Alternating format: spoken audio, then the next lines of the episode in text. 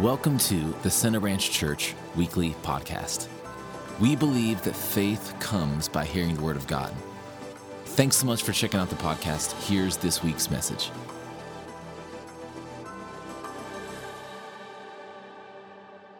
Families are important. The family structure matters. It, it matters to God. As you read through God's Word, I mean, there is so much that he has to say about the way that a family is established, the way that it's structured, the way you go about forming a family, the covenant between a husband and wife, the sequence of, of establishing a family. God's word says all kinds of things about how a family is to run the role of a mom, the role of a dad, the role of, of a child, how everyone plays a part, what the atmosphere should be like.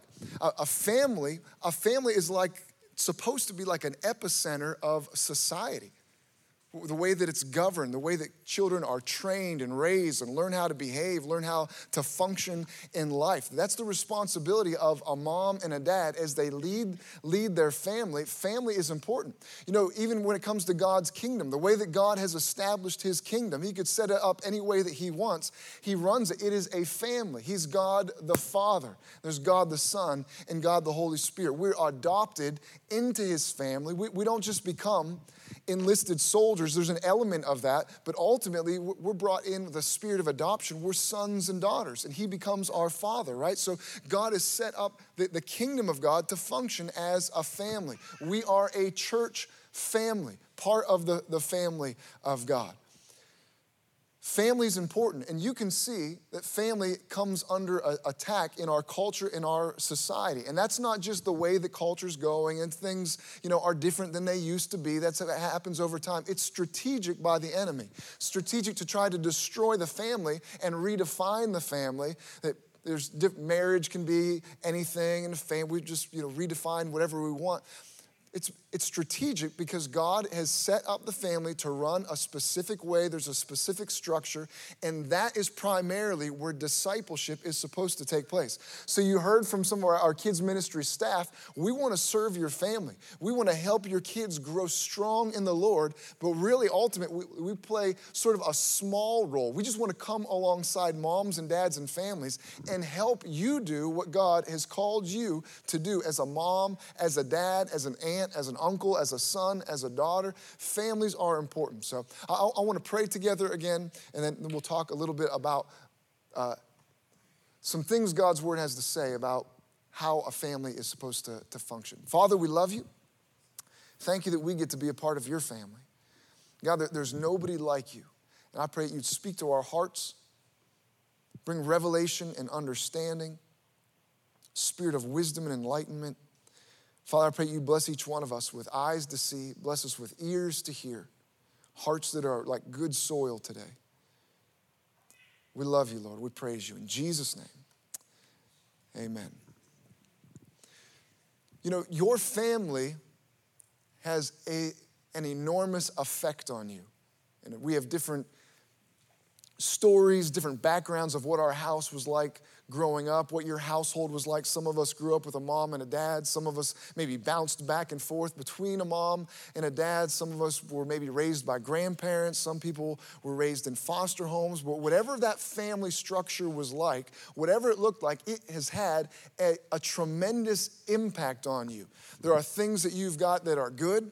You've absorbed some things that maybe aren't so good, some things that are bad. Some things we gain from our family that are just kind of random and weird, the way that your family impacts you. There might be things that you do, a way that you think, a way that you function, just kind of a strange thing.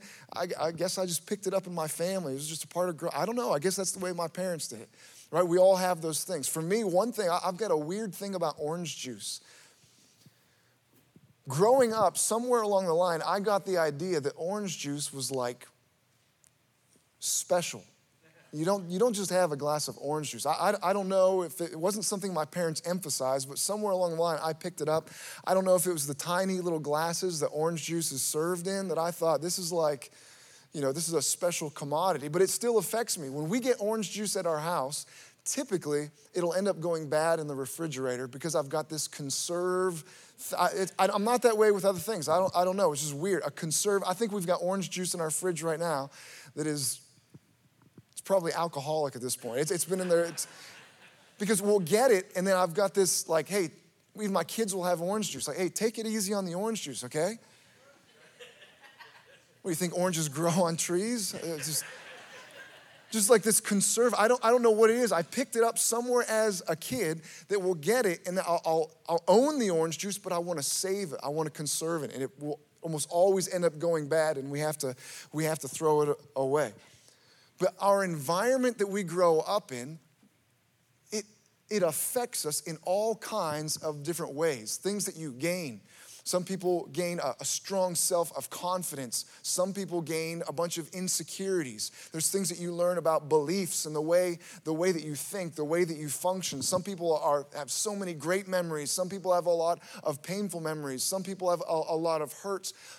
Whatever your environment was like, it has had a tremendous impact on you. And some people, their upbringing is like a hurdle that they have to overcome to succeed in life. And other people, their upbringing is like a foundation that sets them up for success.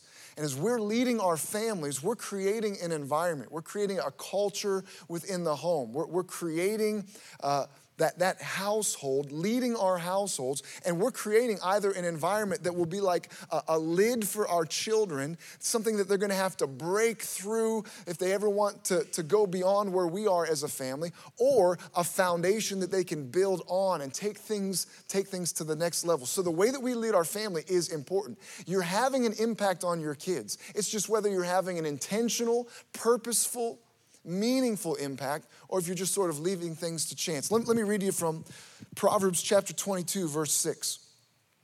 It says, Train up a child in the way he should go, and when he is old, he will not depart from it. Train up a child in the way he should go, and when he's old, he will not depart from it.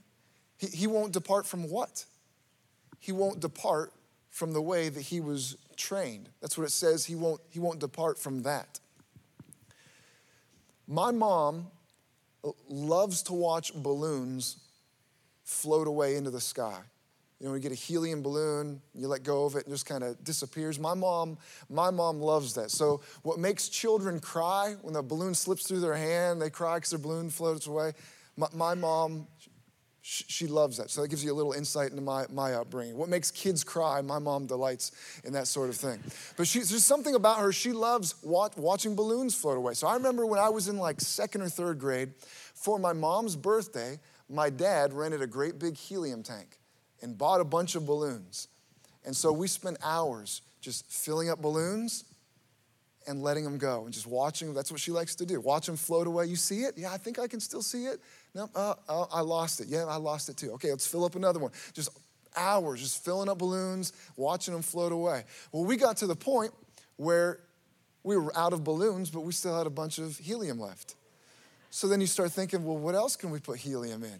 You're just trying to, what, what, what'll float? You're filling up sandwich bags. We, we, filled up garbage bags, huge trash bags, and watching them, watching them float away into the sky. Just anything we could put helium in, we were putting, putting helium in. We, we're just launching stuff for the sake of launching it because it was, it was fun just to watch things float away, watch it go up into the sky.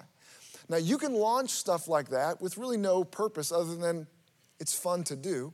But you can, you can also launch things with a sense of purpose and knowing where it's going to arrive when they launch missiles or rockets, when, when planes take off, when uh, spacecraft takes off, when weather balloons, all those kinds of things, they're launching them, but they're launching them, with, they've, they've already done the calculations. They know where they want it to land, where they want it to arrive. They know when they want it to arrive there. There's a sense of purpose. So you can launch stuff just for the joy of launching it, or you can launch it having thought through where I want this thing to end up. And if you launch something with no sense of purpose, it's still going to land somewhere. We were sending up garbage bags up into the sky with really no thought other than just, can you believe there's a garbage bag flying through the, through the sky? It's still going to land somewhere, right? Those garbage bags came down somewhere on someone's windshield while they're driving down the, you know, the highway. So, they landed somewhere. We just gave no thought to it, but it doesn't mean that they didn't land somewhere. So when you're raising your kids, when you launch them into life, this verse is saying, this verse tells us that children end up somewhere. Where do they end up? They end up in the direction that their, their training set them for. And so you can train them up in the way they should go. You can launch them with a sense of purpose. Here's the kind of man I'm raising. Here's the kind of woman of God that I'm raising. I've got a destination in mind. I've got a, a way of living in mind. I'm being purposeful and intentional. Or you can leave it to chance and just launch them willy nilly just because it's fun to have kids and have a family and then you just send them on their way. And they'll end up somewhere, but it's just going to be left to, to chance. And that your children are far too important to leave it to chance. And you have too much responsibility on you as a mom, as a dad, as a grandmother, as a grandfather, just to take your role and say, you know, I'm just gonna do whatever and see how things turn out. We've gotta handle it with intentionality. Train up your child, not, not just train them up, train them up in the way that they should go. And when they're old, they won't depart from it. You can determine what kind of life they have later on by the way that you're training that you're training them up. Train up a child. If you were here Thursday night as we concluded VBS, I talked a little bit about this.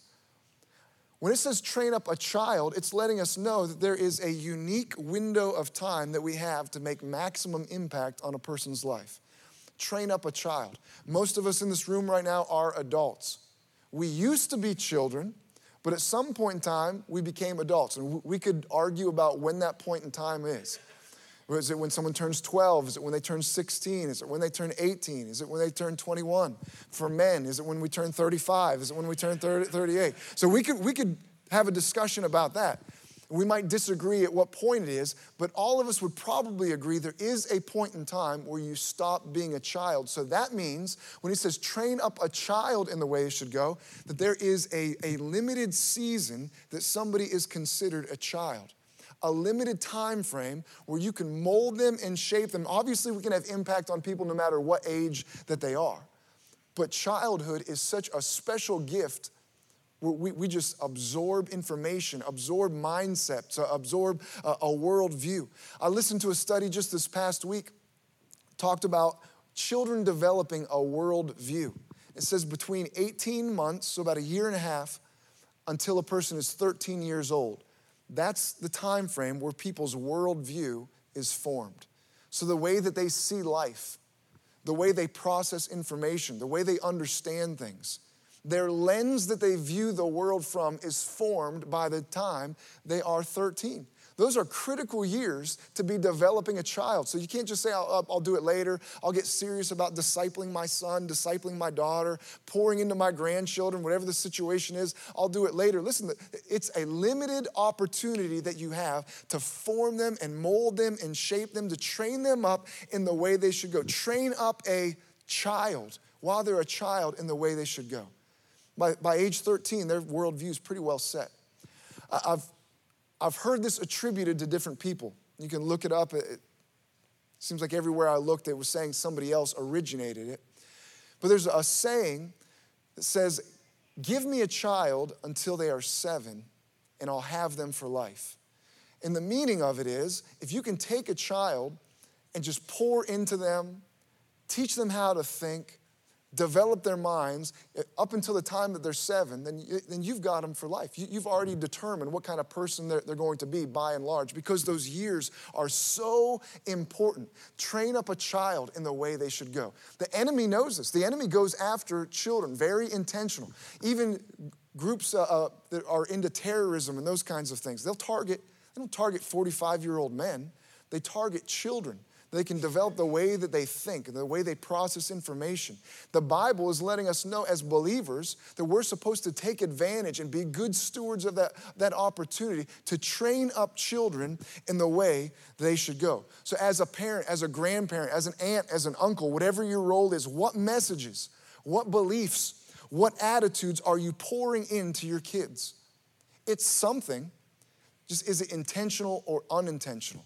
Is it going to be like a lid that your, your kids have to overcome, that they have to break through, or is it going to be a foundation that they can launch from? What are you pouring into your children? Kids absorb what is consistent. What are the consistent messages? What are the things that are consistently being said, the consistent attitudes in your household that they are absorbing? Years down the road, when your kids are adults and they're asked to reflect back, what are some of the consistent things you, when you think of your dad, when you think of your mom, when you think of the, the kinds of things that were consistent in your household? What will they say? Well, I, I mean, I, man, what was consistent? I, I know my dad hated work. I know he said that a lot. He hated his job. I know that. I know he loved sports. He was always talking about sports. That was consistent. He loved college football. I know my mom hated grandma. She would talk about that a, a lot. What, what kind of attitudes? They're picking up on it. Kids absorb what is consistent, what's consistently being conveyed. What's the atmosphere that you're consistently developing or, or, or emanating in your household? Kids will absorb what is consistent. I'm, I'm not perfect at this by any means. And I, am not as consistent as I should be, but I try to be intentional with our girls. You know, we, we usually will pray together at night. When we pray all together and we're putting them to bed, I'll have them repeat after me some things, just some, some confessions that we have. And some of them are like pretty like standard, the, the staple confessions that we always do. And sometimes just whatever's on my mind or whatever's on my heart. And so I'll, I'll have them repeat after me.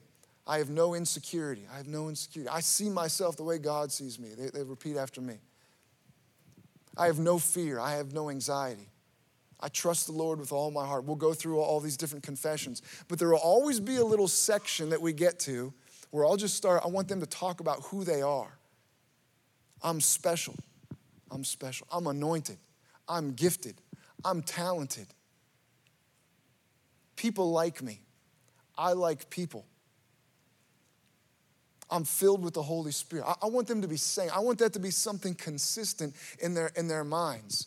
That I want to program them, teach them how to think about themselves, how, how God sees them, who He's designed them to be. I want it to be consistent, not just something every once in a while. I think Dad once or twice told me I was special. I want to say it, have them repeat it. So we'll do that eh, almost every night. We miss a, a lot of nights, but try to be consistent with it. I'm special. I'm anointed. I'm gifted. I'm talented. I can do the things God called me, called me to do. People like being around me. And then we always end it, and I'm so good looking. And then they'll end it. And then, and then we pray. That, that's the routine that we have. What, what messages are consistent? What are you trying to, to Teach your kids how, how, to think. What are you getting into them? Because you're supposed to train them up in the way they should go. Where they end up down the road is being determined by what's happening as they are a child in the years that you have them living in your household. Proverbs chapter 13, verse 22. A good man leaves an inheritance to his children's children. A good man leaves an inheritance to his children's children. Now, when you think of inheritance, a lot of times we think of, of money, you can think of property. That's part of what an inheritance is. You can think of family heirlooms, but it's not limited to that. Really, it's talking about legacy.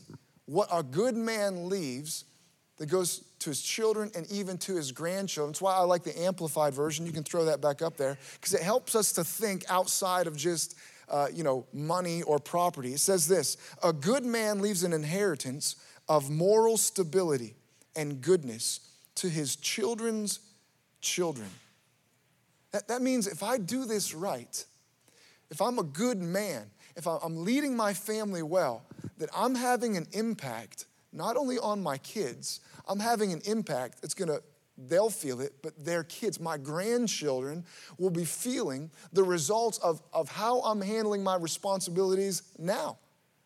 A good man leaves an inheritance, leaves a legacy, leaves something that'll be a benefit, not just to his kids, it'll reach clear down to his grandkids and has potential to go even beyond that. A good man is doing that. My, my family, my mom and dad served the Lord. They still serve the Lord, but growing up, by the time I was born, they, they, they were serving the Lord. My dad was a pastor when I was born. So they led our family well.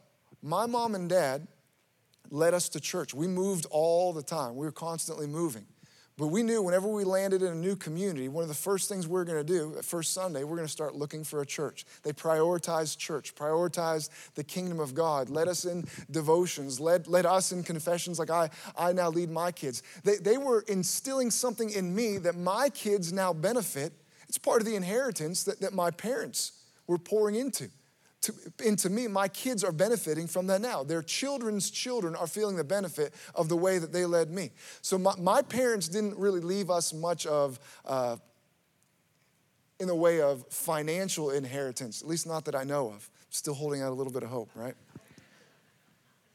But they left us something and are, are leaving us something even more valuable than just money or, or possessions or material things. When I was growing up, when I'm in kindergarten, first grade, second grade, my dad was working on the inheritance that I would receive. He was working on his legacy when he would lead us in devotions and, and lead us in prayer and those kinds of things. He was building his legacy, building the inheritance that now I get to enjoy. I get to see my kids benefit from it. When he was leading and training us up in the way that we should go, he was creating an inheritance that I received, and my kids are benefiting from it now. A good man leaves an inheritance for his children's children. Uh, not, not just cash, something that is going to impact them. The way you are living is going to impact not just your kids, but your kids' kids as well. Ephesians chapter 6, starting in verse 1, it says, Children, obey your parents in the Lord, for this is right. We'll, we'll read those next couple of verses, but this is important because it says, Obey your parents in the Lord. I know not everyone in here right now has kids, or maybe your kids are already grown. We're talking about that window of time when you have small kids. Some, some people that's already come and gone, or you, you, you don't have kids, you never want to have kids, whatever the situation is. It's talking about obey your parents in the Lord. So you're not limited to just biological children. You have spiritual children. You can be a spiritual mother, a spiritual father. You should be a spiritual mother, a spiritual father. People that you're pulling around side, you're pouring into them. You're teaching them, you're training them. So if you don't have kids, I don't want you to just kind of tune out. This is talking to all of us. So it's talking biological children and spiritual children. Children, obey your parents in the Lord, for this is right. Honor your father and mother which is the first commandment with a promise, that it may be well with you and you may live long on the earth. And you fathers, do not provoke your children to wrath, but bring them up in the training and admonition of the Lord. So, a couple of quick things from this passage. One, kids have a role, children have a role in the atmosphere that happens in a household. Their, their role is to honor their father and mother not to argue with them. When it comes to kids, it's not always about right and wrong, it's about parent and child. And the parent is to honor the child, and the benefit is their life is going to go well. They're going to have a long, good life.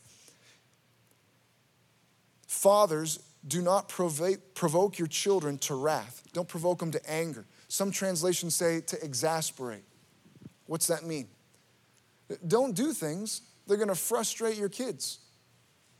Don't do things that are going to exasperate your children.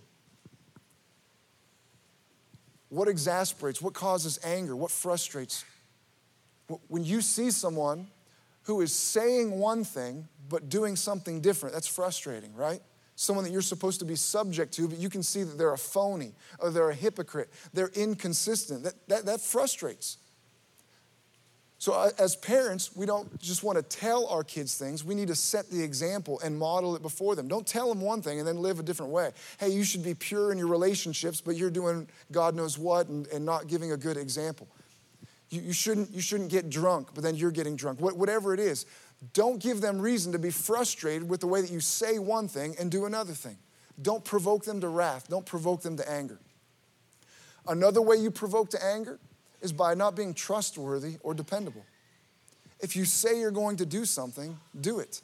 Follow through on your commitments. Be trustworthy and dependable. And it's frustrating, it's exasperating, it's reason to be angry when you see someone who tells you one thing that they don't follow through on. It's also known as, as lying, and it causes people to be angry. Don't do that to your kids. Dads, if you tell your kids you're gonna do something, do it. Be dependable and trustworthy. It's frustrating to see someone who's supposed to be mature, but they are immature. Correct? Be mature in the way you handle your responsibilities, the way you handle your finances, the way you handle your relationships. Give them a, a model that they can aspire to and not think, I don't want to end up like that. So he's talking about don't provoke them to anger, don't frustrate them, don't exasperate your children.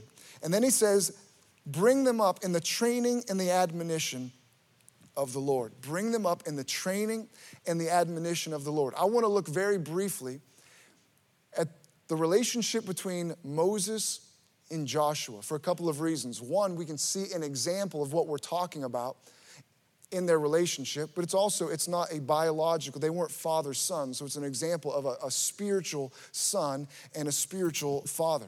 Most of you are familiar with the story of Moses. He was an amazing man of God. God used him to do incredible things.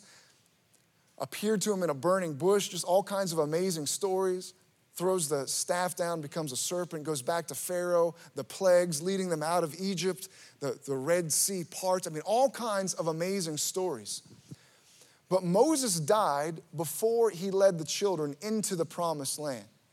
He died before they did that. But something that Moses did when he was alive allowed his ministry, allowed his legacy, allowed his impact to continue to be felt. Even after he was dead, people still got to enjoy his ministry because of the way that he poured into Joshua. Let me read to you from Deuteronomy chapter 31, starting in verse 7. Before Moses died, he said this It says, Then Moses called Joshua and said to him, In the sight of all Israel, be strong and of good courage, for you must go with this people to the land which the Lord has sworn to their fathers to give them, and you shall cause them to inherit it. And the Lord, He is the one who goes before you, He will be with you. He will not leave you nor forsake you. Do not fear nor be dismayed. So before Moses dies, he calls Joshua and says, Joshua, you're going to be the one that leads God's people into the promised land where I wasn't able to take them. You're going to take them. God's going to be with you. He's going to go before you. Be strong, be of good courage. This was a, an intense moment. This was a significant moment of him casting vision and really prophesying over Joshua. And he was right what was going to happen in Joshua's life. He wasn't, he wasn't training Joshua up to be a repeat of himself. He was doing what we said earlier, giving him a foundation that he could take things further than he was able to take them, that he would be able to launch higher than what Moses had achieved. He wasn't just saying, hey, listen, I've been able to lead these people around for 40 years in the wilderness, and I believe you can do the same thing. That, that's not good fathering, that's not good parenting. He was admonishing, training him up that he could go even further, and that's the kind of parents, moms, and dads, spiritual moms and dads, that we want to be as well. That, that's what it looked like when Moses handed things off to Joshua Joshua. But when we read about the end of Joshua's life, we, we see something different. Let me read you from Judges chapter, Judges, Judges chapter 2.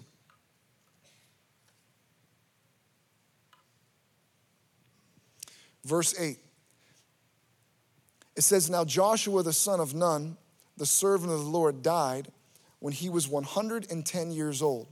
And they buried him within the borders of his inheritance at Timnath Heres in the mountains of Ephraim on the north side of Mount Gaash. When all the generation had been gathered to their fathers, another generation arose after them who did not know the Lord nor the work which he had done for Israel. When Joshua died, it says another generation was there, but they didn't know the Lord.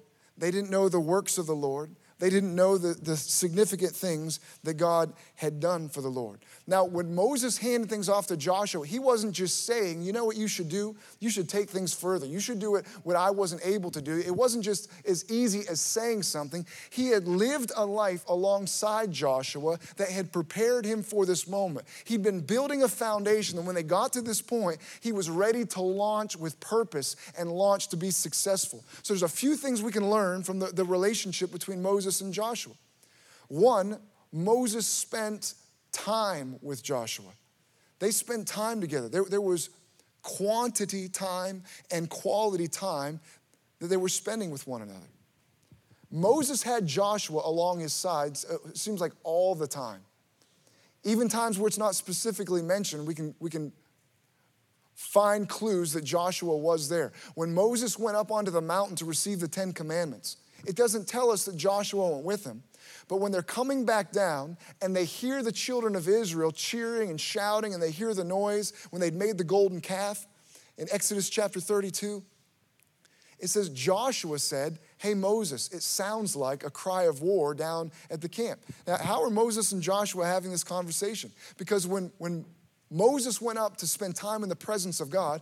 He took Joshua with him. They were spending time in the presence of God with one another. So Joshua was there and able to see when they, when they encountered challenges like this. Children of Israel have built a golden calf. They're worshiping a false God. The different challenges they have faced throughout the, the story of the Exodus. Joshua was there to see behind the scenes how this man of God was handling the challenges, how he was going to God in prayer and getting wisdom, wisdom from God. As you read through the story of Moses, Moses would go and meet with God at the tent of meeting, where he would hear God speak and they would commune with one another. You know who was with him when he did that? Joshua was with him when he would go and spend time with the Lord, he would bring, allow Joshua to come and be with him. Moses' relationship with God wasn't so private and so personal that Joshua wasn't able to get a sneak peek and get a taste of what it looks like for a man to commune with God. He, he was learning, he was being discipled, not necessarily a sit down lesson, but just being with him and watching the way that Moses interacted with God. So, one of the ways we can disciple our kids is one, obviously spend time with them, but let them be close enough to us that as we are serving God, as we're communing with God, that they get to be a part of it as well. Spend time together in the presence of God, being in church together, create times at home together. Don't just tell your children you should pray and read their, your, your Bible. Let them catch you praying and reading your Bible. Do it together, do it as a family. Pray out loud so they can hear you. I'm aware when we have times of prayer at our, our house and we got worship music music playing and we're spread around the living room and, and praying. I, I pray out loud. I'm genuinely praying, but I know something else is happening at the same time. I know that my kids can hear me and I'm discipling them. As I'm praying, I'm also teaching them how, how to pray. Spend time in the presence of God together. Don't, don't, obviously, our relationship with the Lord is personal and private in some aspect, but as a parent, be willing to lay down that, that privacy so that you can teach your kids, model to them what it is to be intimate with the Lord. I've told you many times about my dad praying on Saturday mornings and hearing him, hearing him pray. I can remember sometimes the door would be just a little bit ajar. I can remember looking in, seeing my dad on his knees with his face down in a, in a chair, and I could hear him, hear him pray. I've shared that with you many of times. Obviously, that impacted me. That's a powerful memory in my mind. I wonder if he just happened to leave that door open or if he did it intentionally. So as I'm watching cartoons or playing G.I. Joe or whatever, and I go down the hallway, I'd catch a glimpse of him on his face. He was discipling me. He, he was giving me a model to follow that a, a real man of God spends time intimate with the Lord, seeks Him, cries out. I can remember some of his prayer requests, hearing my dad call out those prayer requests to the Lord, certain names that he was crying out, different ministers that he would be praying for. That, that impacted me. I got to see it, not just hear about it, son, you should probably pray from time to time. He, no, he did it and I saw it. He modeled that, he modeled that for me. That's what we see in the life of Moses and Joshua. They, they spent time together, spent time in the presence of God together. He didn't just go and report back what it was like, he took them alongside. Let me read you from Exodus chapter 17. You know, one of the things before we read that passage, in some people's mind is a fear of not being perfect. You know, I would, I would read the Bible with my kids, but what if they ask me something I don't know about? Or what if I, what if I do let them pray with me and I'm not really entirely sure what, what I'm doing? I don't think I'm doing it perfectly and I don't want to mess them up. Listen, I'm not sure I'm doing it perfectly. But our job is to, to give them the best example, the, the best that we have. And we're trying to create a foundation. We want them to go further anyway, right?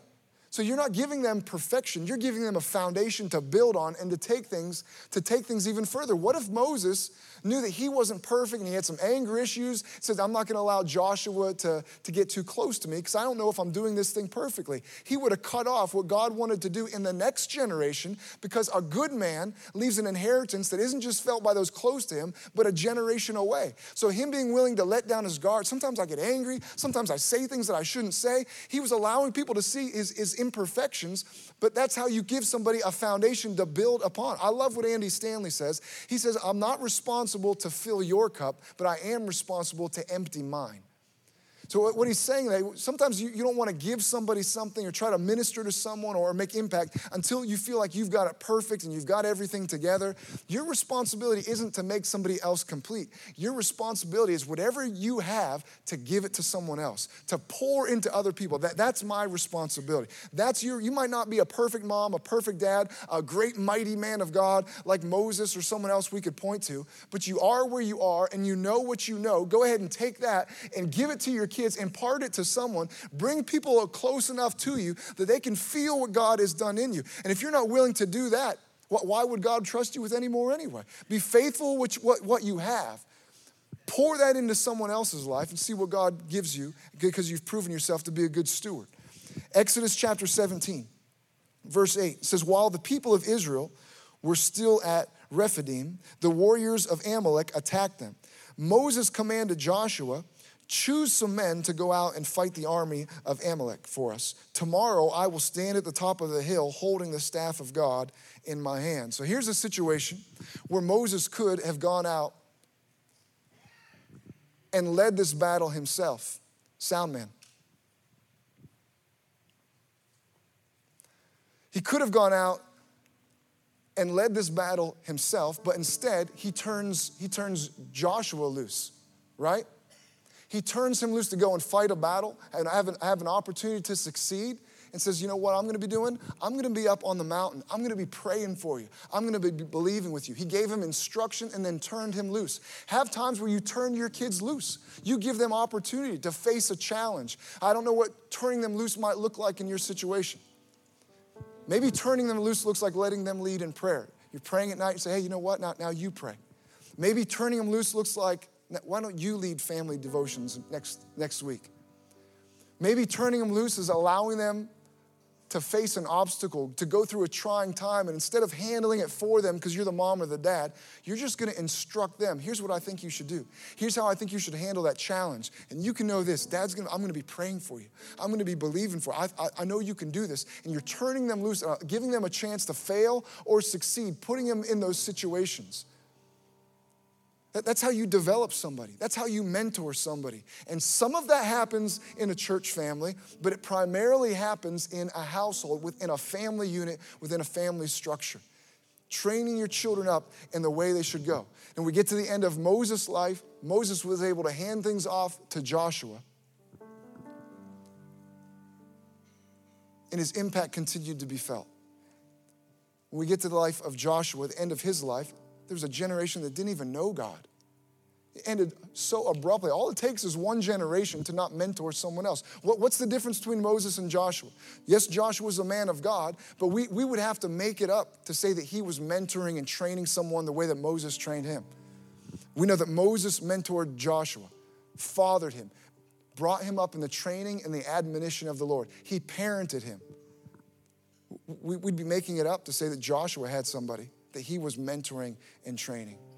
So, what are you doing as a parent? How are you doing as a parent? What do you want to impart? What do you want that inheritance to look like? What do you want to pour into your children? How strategic, how intentional, how consistent are you being in creating that atmosphere? Your kids are absorbing what is consistent. Let, let me read one more passage of scripture and then we'll pray. We're given a good guideline for how to begin doing this in our households. In Deuteronomy chapter 6. Deuteronomy chapter 6, verse 6, it says, And these words which I command you today shall be in your heart. You shall teach them diligently to your children, and shall talk of them when you sit in your house, when you walk by the way, when you lie down, and when you rise up.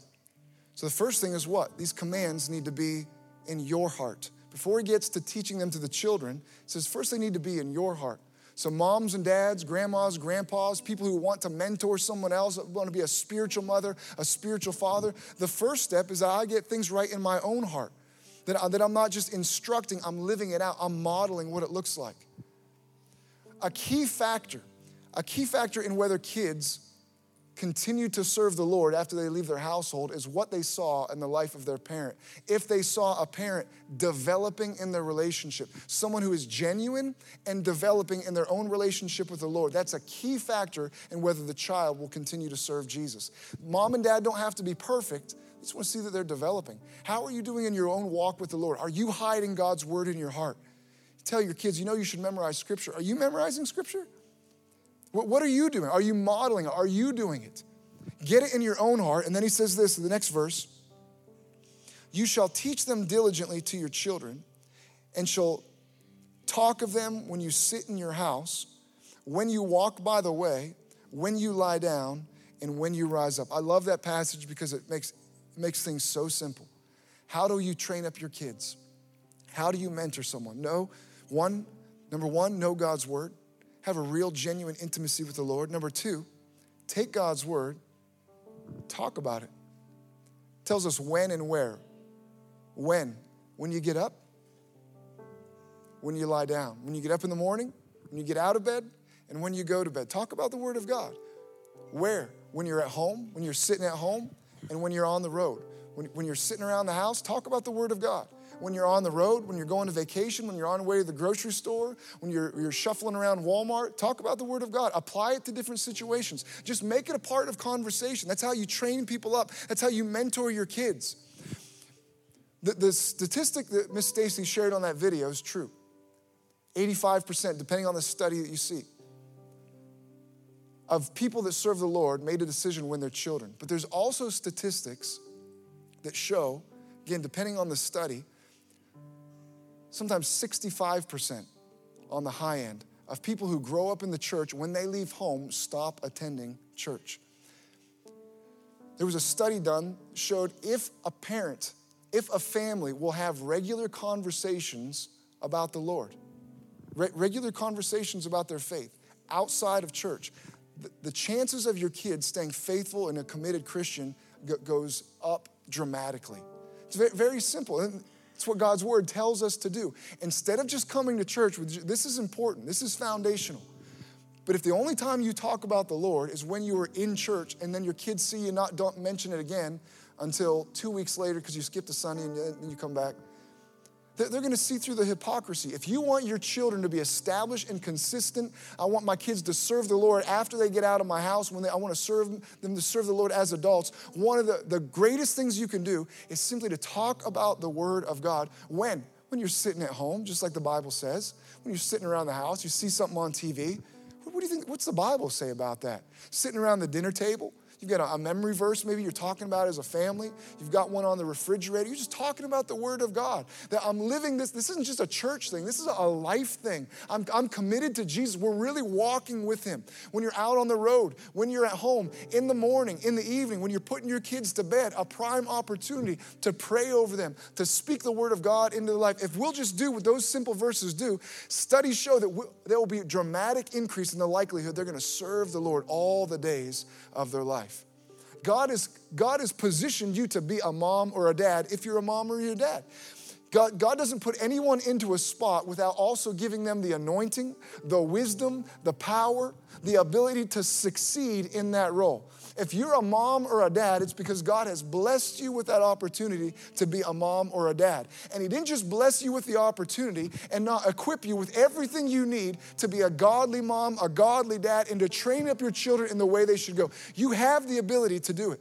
You have an anointing to do it. Whether you're acting on it or not, I, I, don't know. But God has not put you in a position without also giving you the ability to succeed in that position. Maybe it hasn't been the case up until this point. I believe we can pray today, and from this point forward, you will be an anointed mother, an anointed father, an anointed grandpa, an anointed grandma, an anointed aunt, an anointed uncle, a spiritual mom, a spiritual dad. You can do that. God has called you to do that. God desires you to make impact that'll be felt in one person's life, and then another generation of people will feel the impact of how you are using your time, how you are using your influence. That's whether you realize it or not, that is God's call on your life. To make impact, and the way that we do it is through family, through relationships. So I want to pray this morning. I want to pray for you fresh anointing, the wisdom of God as a mom or a dad. People, if you don't have children at home, people that you should be a mom or a dad to. People to pull under your wing and to mentor and train them up, just like Moses did to Joshua. You're teaching them how to be intimate with God. You're teaching them how to fight battles and come out successful. You're teaching them how to step into a situation with a, a, safety net that I know. I know He's praying for me. This is I'm, I'm intimidated to have this conversation with my coworker, but I talked about with my spiritual mom, and I know she's fighting for me. I know she's praying with me to, to be able to live with that kind of covering. People need it. People are hungry for it, and you can provide it. Every one of us should have a spiritual mom or a spiritual dad. Every one of us should be a spiritual mom or a spiritual dad. That's what being in the family of God. It's one of the reasons this atmosphere is so important to build relationships. This is why connect groups are so important to build relationships, to get around people who know more than you do and let them pour into your life, to get people around you that don't know as much as you do and you pour into their lives. It's, in, it's important for us to function as the family, as the family of God. Well, that's this week's message. Thanks for joining us. To stay connected with us throughout the week, make sure you follow us on Instagram and Facebook. You can also watch previous week's services on our YouTube page.